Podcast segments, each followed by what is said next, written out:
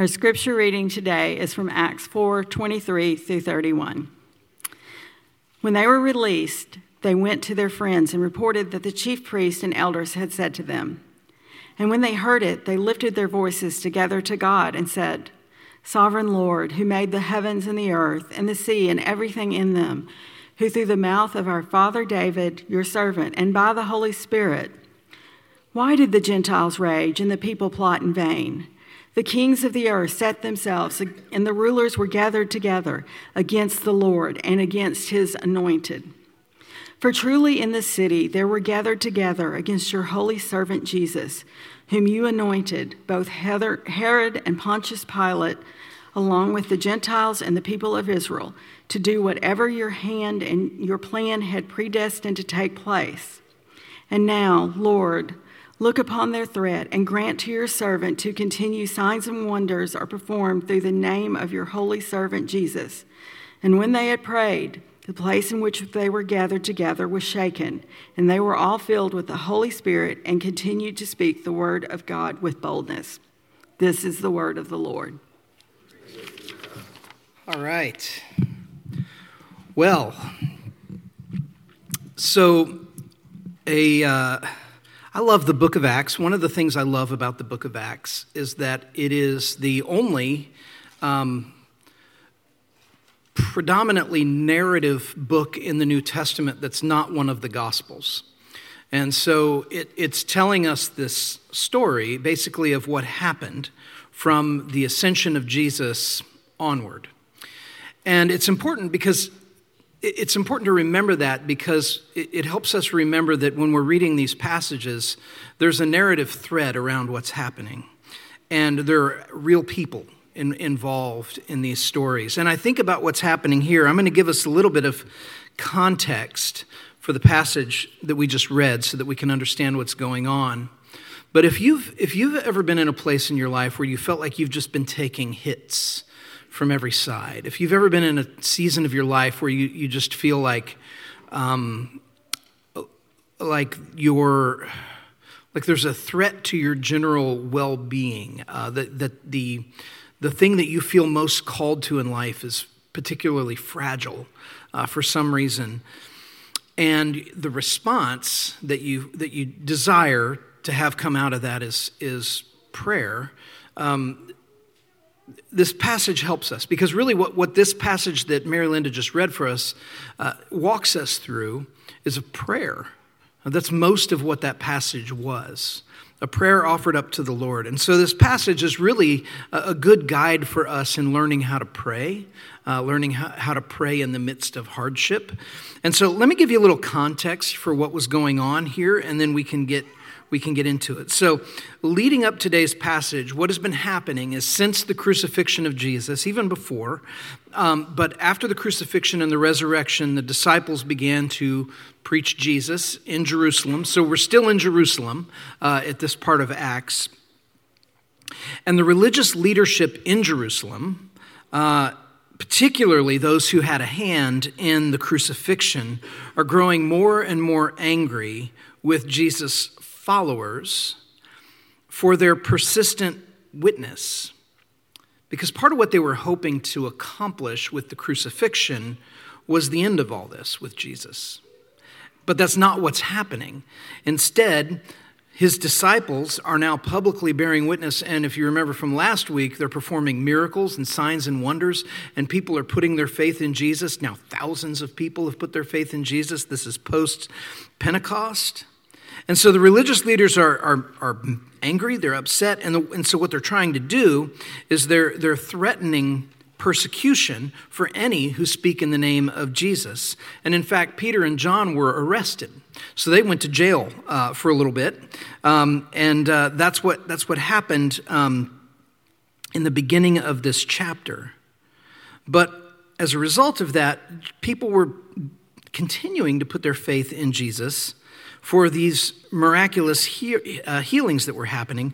And the religious leaders were afraid to do anything publicly because, because of the enthusiasm behind the miracles that were happening. And so that's kind of what's going on. Um, but still, under this is a threat from the leadership. and this threat we have to bear in mind carries with it kind of the undercurrent, the, the, the implication of you remember what we did to Jesus.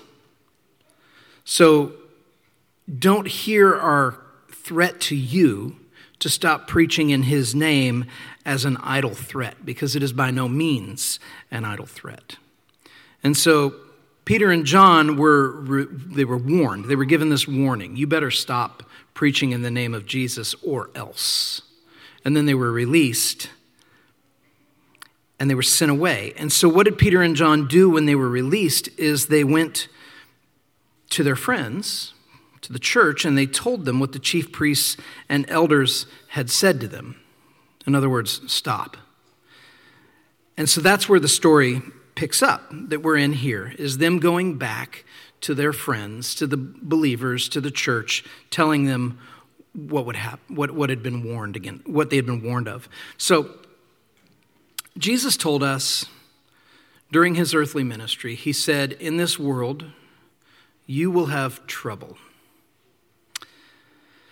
And then he said, Take heart, because I have overcome the world. In fact, if you're somebody who um, would like to think that mission of God and the mission of Christ for your life is to deliver you and to spare you from trouble, do not read your New Testament too carefully. Uh, because one of the things you'll find in the New Testament is that many times Christians are told you will suffer, and you will suffer specifically because you believe in Jesus. What God promises is not a life free from suffering. What He does promise is to be our comfort. He promises to be our comforter. But we often misunderstand the kind of comfort that he offers because we believe in preemptive comfort, right? The preemptive comfort of just don't let suffering or hardship come my way at all. I prefer that kind of comfort. And so, do you ever feel that way that when hardships come into your life, that it was God's responsibility to preempt it. And if he didn't preempt it, well, then at least it's his now responsibility to fix it. We so much want to have control over our lives, and we don't. You know?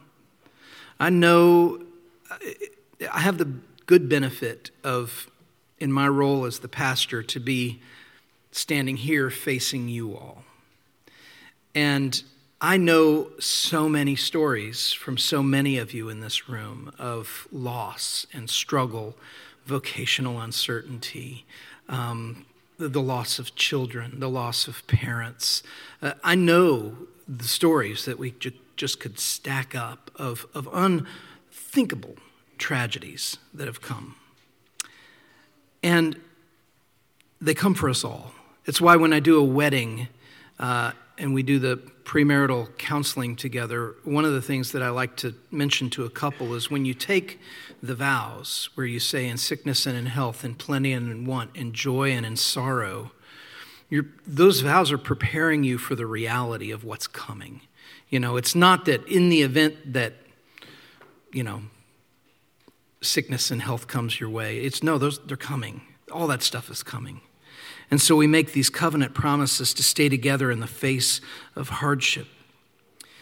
But here's the thing that Scripture calls us to understand about hardship where there's a sovereign God, and that is that suffering and struggle is often where the growth happens, right? It's often where we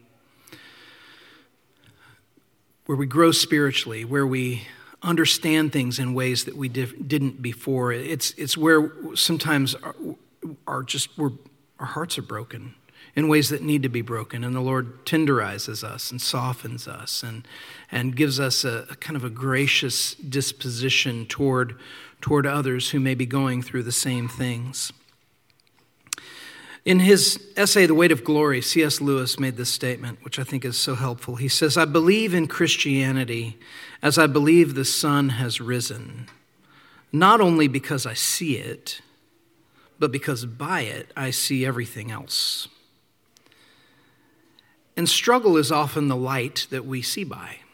It's often part of the Christian experience that illuminates the world in ways that we would have a hard time seeing or understanding without it. And so today, a prayer is offered during a time of struggle, during a time when people are facing hardship, when they're facing uncertainty, when they're facing persecution.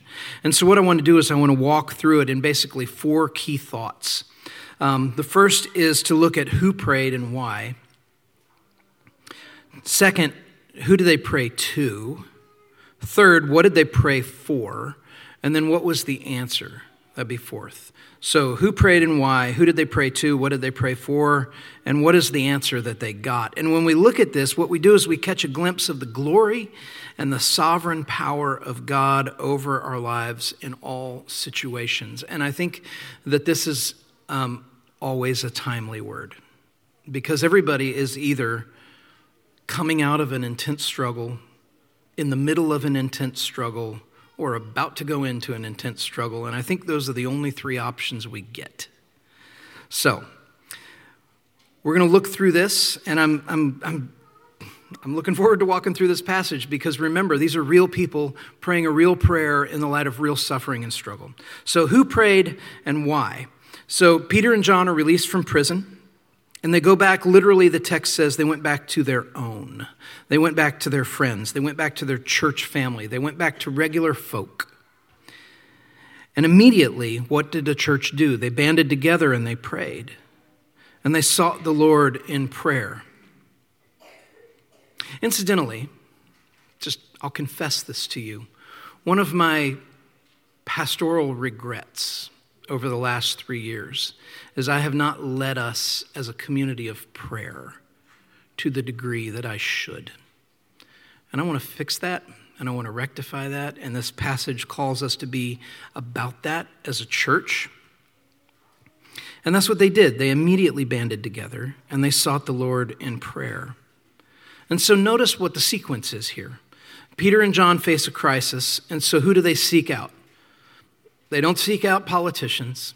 They don't seek out people in positions of social power. What they do is they seek out the church and they bring the burden of their hardship there to the church. Some of us have been taught never be a burden on others.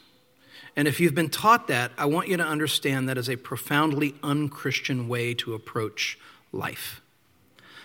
Part of Christianity, yes, part of Christianity is burden bearing.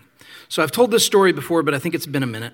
Um, when I was pastoring in Kansas City, uh, there was a woman in our church who suffered from seizures. Um, and these seizures were often triggered by past abuse that happened in her growing up in a church. And so her seizures would happen at church. Uh, and usually, because she suffered abuse at the hands of a pastor, her seizures would happen when I would start to preach. And it was kind of most Sundays that she was there. And so what happened is people in our church, a couple of doctors and nurses and just people who cared, um, got together with her and they said, okay, how can we um, care for you when you feel a seizure coming on? Because the, the way it would happen is she would feel it coming on and she would get up out of her chair and she would go to the back of the room and kind of sit against the wall because she knew it was coming. And so a group of probably 10 to 12 people in the church kind of knew to make sure somebody was going to be there every Sunday to watch for her. And when she started to walk to the back of the room, they would just get up and go with her. The seizure would pass, she would be exhausted, and she'd have to go home. So she'd hear maybe three minutes of, of the sermon, and, and somebody would drive her home. And that was almost without exception. And it was one of the most beautiful ways that our church loved a person in our congregation. And then there was a Sunday, or there was a, a day where she said, I, I, I, want to talk to you. She, I'm thinking about not coming to church anymore. And I said, Why? And she said, I'm, I'm such a burden on the church. Like every Sunday, I have to deal with a seizure. Somebody else has to leave in the middle of the service, and I don't want to be a burden on the church and I feel like I am one. And I had a moment where I, hes- I, I, hate telling stories where I sound a little bit like the hero of the story, so this feels a little immodest to me, even what I'm saying right now. So hopefully we'll get past that. But I had a moment where I felt like the Holy Spirit told me what to say to her. and what she said, because she said, I feel like I'm a burden on the church. And I said, You are. And then I said, And we need you. Because we're meant to carry each other's burdens. If, if, if we're meant to be anything to each other in community, it's people who know each other's burdens and sign up to carry them. And you give us more than you take. You give us exponentially more than you take. So if you're here and you feel like um, uh, it's, it's hardwired into me to not be a part of a community where I'm a burden on that community, that understand that must if you're if you're walking with Jesus that must exclude the body of Christ. Because what are we doing if we're not here to care for each other and take each other's calls at three in the morning? When we're stricken with sorrow and we're stricken with grief, or we're uncertain, or something is broken and we don't know how to fix it, but somebody else does and they can help us. It's what we see here, it's the instinct of the early church. Is when Peter and John are told and threatened to no longer preach Christ, they go to the church and they give away that burden. And how does the church respond? They pray. Would it have been better for Peter and John to carry this burden of persecution alone? To say, oh, they just wanted to talk to us a little bit, no big deal, like you would tell a child, you know? Uh, don't worry about it, it's above your pay grade, we've got it covered. No. Instead, what they do is they share their need with their friends. Because if we don't, if we're determined to never be a burden by never sharing our needs with our friends in the church, then you're going to miss the blessing of God's design for you as part of the church to be cared for. And not only that, you're going to withhold blessing from those that God has appointed to be people who will stand in with you and help carry that burden, which will minister deeply to them. And most of us have been on both sides of that equation, and we understand that, right? That if somebody needs my help and I can give it, let me know because I want to. And so that's what Peter and John do. Peter and John, they go to the church and they tell them what happened, and the church gets together and prays. Before we look at what they prayed for, let's talk about who they prayed to. This is verses 24 to 28. Of the seven verses making up this prayer, five of them Five of the seven are devoted to telling God who He is. Before a single request is made, they get into the prayer and they tell God who He is. That's a great ratio. Five out of seven. In the face of the persecution and threats, they begin the prayer with two words that give to the tenor of the rest of what this prayer will be like. They lift their voices saying, Sovereign Lord. They're not praying to a small God, they're praying to the Almighty. They're praying to the maker of heaven and earth. And so they name two qualities of God as the basis of all their requests. First, He is the maker and sustainer of all, everything is His. And the second is He's the ruler of all, He's the Lord. Everything is subject to His power. So, the basis for their prayer to this one who is sovereign and Lord over all, as they get into the next verses of this prayer, is their basis is God's word. They appeal to David, they appeal to history, they appeal to what God has done in time and space. Which, what this is doing is it's making a strong case for biblical literacy in prayer. It's why it's important to read, uh, to pray with scripture open because prayer and scripture go hand in hand, right? In prayer, we talk to God, in scripture, God talks to us. And God's word is filled with examples of the character of the God that we pray to. The Psalms model this for us. They tell us who God is, even as they ask things of him. And so, my encouragement, my application for us is let our prayers be guided by and drenched in Scripture in order that you may know the God to whom you pray. What did they pray for? This is verses 29 and 30. And I think perhaps one of the most challenging aspects of this text for us today is to look at what they prayed for collectively as a church. because we, it shows us the light that they're seeing by here. All throughout Peter and John's hearing before the Sanhedrin in, verse, in Acts chapters 3 and 4, never once did Peter and John try to get out of trouble. Never once did they try to say, This is just kind of a misunderstanding. It's a because of what we believe religiously, we're just speaking a different language. We didn't mean it to hit you the way that it hit you. It means something different for us.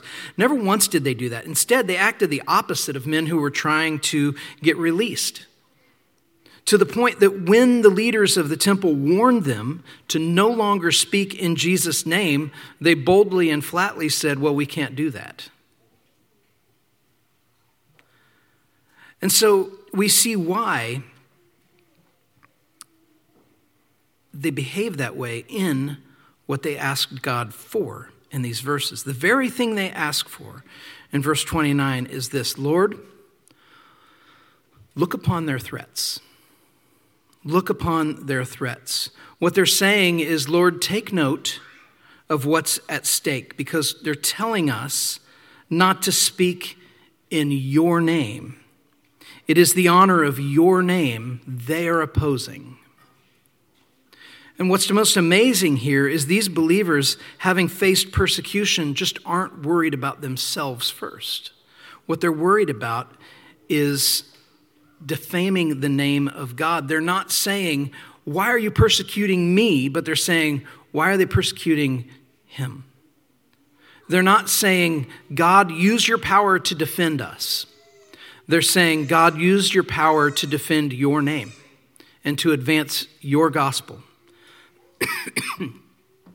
and so they prayed that. Lord, look upon their threats. And then they prayed against paralysis and fear, saying, Let us speak your word with all boldness.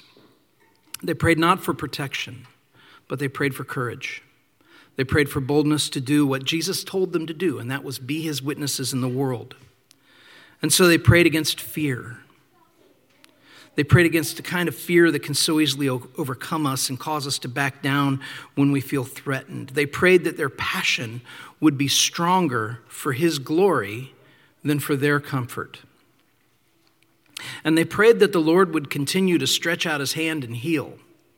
I love that prayer because they know that when the Lord performs healings, a couple things start to happen. The religious leaders get more and more upset, but people begin to believe and trust more and more in, in the power of Christ that is coming through them. And so it's advancing the gospel. And so they pray that the Lord would continue to stretch out his hand and heal, that signs and wonders would continue to be performed in the name of Jesus, which was the very thing that stirred up all this trouble in the first place. And so, in the face of persecution, they're praying for Christ's name to be glorified and they're praying for boldness to continue to walk in confidence in him. And they prayed that the Lord would keep pouring out His Spirit, keep pouring out your Spirit, your healing, redemptive grace on this broken world. It's a selfless prayer. Scripture models for us selfless prayer, not my will, but yours be done. That the light that we see by would be Christ. How often our prayers are for selfish things that God never promised, like a life without struggle, that our children would be able to avoid bad influences, that we'd have enough money to live comfortably. The church was here just simply asking for an opportunity to proclaim the gospel in the face of opposition. That's what they wanted.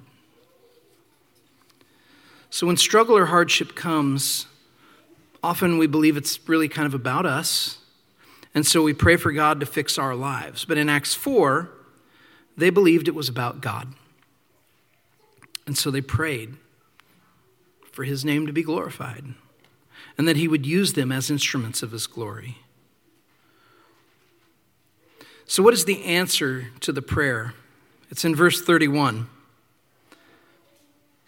When they asked the maker and ruler of all things to look upon the threats against his holy name and to give them boldness to proclaim the gospel, what happened? God shook the room where they were gathered. He shook the place. It's, it's kind of glorious, isn't it? The first part of the answer is God's listening. He hears them, which is amazing. We take this for granted, but this, you understand, this is always true, right? When you pray, God hears your prayers. He hears us. He isn't sleeping. Our prayers are nowhere big enough when the only glory that we pray for is our own and the only protection we pray for is our own. When you ask the Lord to be glorified through your life, as the people did in the church in Acts 4, what you're doing is you're asking the creator of the cosmos to engage with you, nothing less. And so by shaking that room, he's assuring them, yes, you've got it right. I am the sovereign Lord. I am the maker and ruler of all things. And after that, the text tells us they were filled with the Spirit and began to speak the Lord's word with boldness. It's another place in the book of Acts where we see that the filling of the Holy Spirit is followed by the proclamation of the gospel. We talked about that last week as well. God gave them what they asked for, and what they asked for was boldness. We're so prone to think that everything is about us and so it is grace when God brings us struggle that pulls us up out of that. In times of struggle, our prayers get a little bigger. Our view of God gets bigger. And in times of struggle, the way it's supposed to work is our need for the church is meant to grow as well. That we're to say, Lord, in this world, you have provided something for me.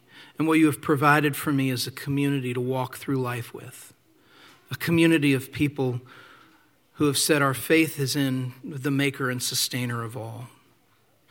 When we, when we live for ourselves, we're, we're always going to be just far too easily pleased, and we're going to be strangers to glory.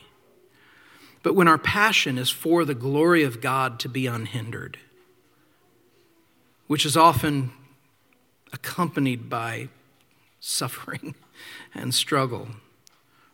Our hunger will be to see the name of the ruler and maker of all glorified in and through our lives. And this is how we're meant to live. So I don't know what you're going through right now. I don't know what your suffering or your struggle is right now. But my prayer is that whatever it is, would awaken in you, would awaken in us collectively as a church, a deeper hunger for God's glory to be on display in us and through us, and that He would give us a boldness to understand that life is too short to pretend that He's not engaged, but instead that it would awake and arouse in us a courage to give glory to the one who works all things together for the good of those who love him. Let me pray. Lord, we, we ask that you would be the light we see by, that you would be the one who illuminates not only our suffering and our struggle, but also our seasons of prosperity, our seasons of plenty, our seasons of blessing and health, that we wouldn't think that those are just ours, uh, but the hard times are, are the ones where you step in and have a role. Uh, but Lord, we, we uh, even, as, even as I pray this, I know that, that some of the suffering and some of the sorrows and the struggles that people here are carrying with them are deep, are deep, and are things that, that are hard to, for anyone else to be able to see uh, and to know. And that's part of the brokenness of this world, Lord, as we carry things deeply and we feel things deeply. And so, Lord, I ask that you would make us to be a congregation of people who, one, desire the glory of your name to advance throughout our city and our communities. And two, that we would be people who would desire to have a courage and a boldness to give glory to your name. May that be a characteristic of this church. Would you make us a church that prays more and more? And we're thankful for your kindness to us. It's in your name, Jesus, we pray. Amen.